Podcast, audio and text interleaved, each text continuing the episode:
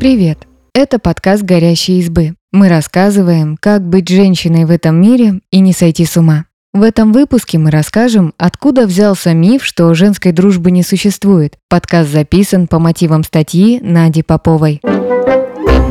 Змеиный клубок, крысиное логово. Стереотипы о женской дружбе и коллективе основаны на вере, что между женщинами не может быть искренних отношений. На деле все, конечно, не так. Но культура до сих пор пропитана этим вредным мифом. Рассказываем, почему многие верят, что женской дружбы не бывает.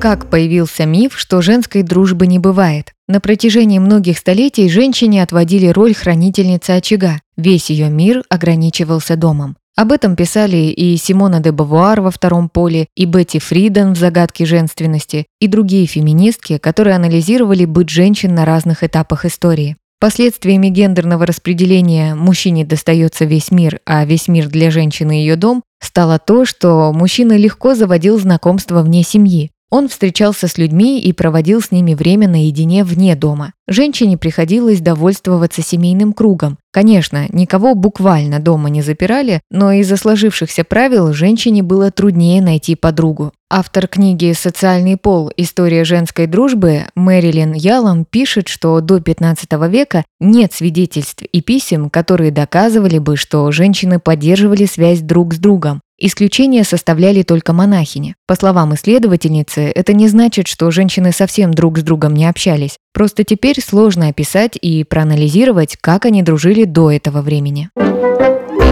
Как все изменилось? Мэрилин Ялом пишет, что в Европе XVI века женщины высших классов стали свободнее. Им стало легче знакомиться, они объединялись, чтобы защищать друг друга от заблудших мужчин. В 17-18 веках появились женские салоны. Там дамы из высших слоев вели интеллектуальные беседы и обсуждали гендерное равенство. Исследовательница Полин Нестер пишет, что до середины XIX века женскую дружбу считали менее благородной и важной, чем мужскую. Например, в газете Saturday Review в 1870 году опубликовали две статьи о том, что женщины – недоверчивые собственницы, и их дружба поверхностная. В Англии женская дружба приобрела силу во второй половине XIX века из-за демографического перекоса. Многие мужчины уехали в колонии, женщины обрели больше свобод. Они объединялись по интересам, профессиональным делам, создавали фонды благотворительности и вместе путешествовали. Собственно, тогда же и началось суфражистское движение, которое положило начало феминизму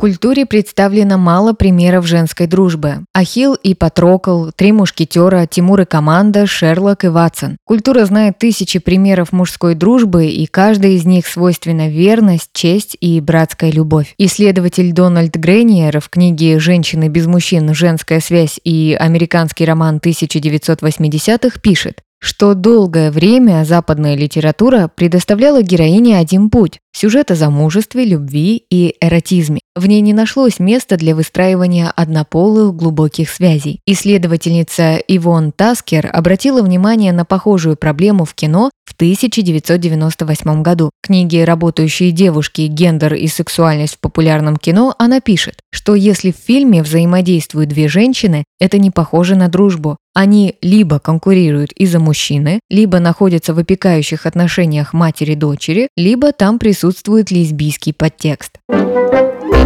Как все изменилось? Исследовательница Карен Холлингер писала, что мотив женской дружбы появился в кино в 1970-х годах. Уже к 80-м он стал доминировать в женском кино, комедиях и мелодрамах. Загвоздка в том, что основной сюжет все равно концентрировался на любовной гетеросексуальной линии. Или дружба между женщинами противопоставлялась их отношениям. То есть, когда появлялся любовный интерес, парень или муж, у героинь возникал конфликт. Так было, например, в фильмах «Подруги», «Поворотный пункт» и «Богатые и знаменитые». Хотя были и исключения. Например, фильмы «На пляже», «Тельма и Луиза» и «Побег из Нормала». Но, кажется, первыми знаменитыми на весь мир подругами стали героини сериала «Секс в большом городе», который вышел в 90-е. Во многом шоу стало популярно именно благодаря тому, что сюжет крутится вокруг героинь, а не любовной линии. Но сериал все равно не прошел бы тест Бэгдель, то есть тест на гендерную предвзятость в художественном произведении. Когда героини вместе, они все равно в основном обсуждают мужчин. И все же сериал показал, как женщины могут поддерживать друг друга, ссориться, решать конфликты и стать ставить дружбу в приоритет. Подростковые фильмы 90-х и нулевых тоже показывали женскую дружбу, но она все равно часто оставалась токсичной. Например, «Простушка», «Дряные девчонки», «История Золушки», «Блондинка в законе». Сюжет крутился вокруг крутой девчонки и Тихони, которые сражались то за титул, то за популярного мальчика. И хорошо, если такие истории заканчивались дружбой и моралью, что девчонки должны держаться вместе. Сейчас в поп-культуре намного больше примеров женской дружбы. Крепкой, глубокой, иногда сложной и очень разной. Фильмы и сериалы все меньше концентрируются на соперничестве между девушками. Героини транслируют феминистские ценности сестринства и женской поддержки.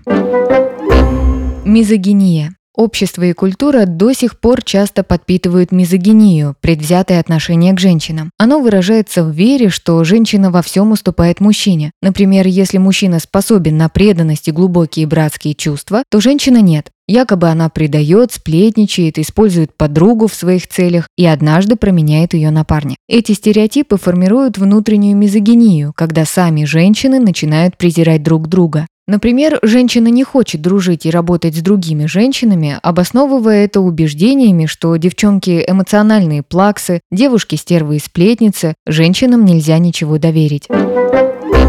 Почему миф о женской дружбе вредит женщинам? Роксана Гей в книге «Плохая феминистка» пишет, что нужно сопротивляться культурному мифу о том, что женская дружба может быть только стервозной, токсичной и соревновательной. Этот миф подобен каблукам и сумочкам, красив, но создан, чтобы сдерживать женщин. Сестринство, женская дружба и поддержка – важные составляющие феминистского движения именно потому, что они объединяют женщин. А там, где женщины объединяются, вскрываются проблемы патриархата. С женского союза начался суфражизм. Еще большую ценность концепция сестринства приобрела во второй волне феминизма в 1970-х годах. Активистки создавали группы роста сознания, где женщины просто общались. Тогда такие проблемы, как домашнее насилие, чувство нереализованности, стресс от стандартов красоты перестали быть личными. Женщины обнаружили системность, распространенность этих вопросов и заговорили о них публично. История показывает, что связь между женщинами, основанная на интересах и ценностях, приводит к освобождению. Поддержка мифа, что женской дружбы не существует, подкрепляет мизогинные стереотипы и разъединяет женщин, а значит не дает им возможности вместе бороться с несправедливостью.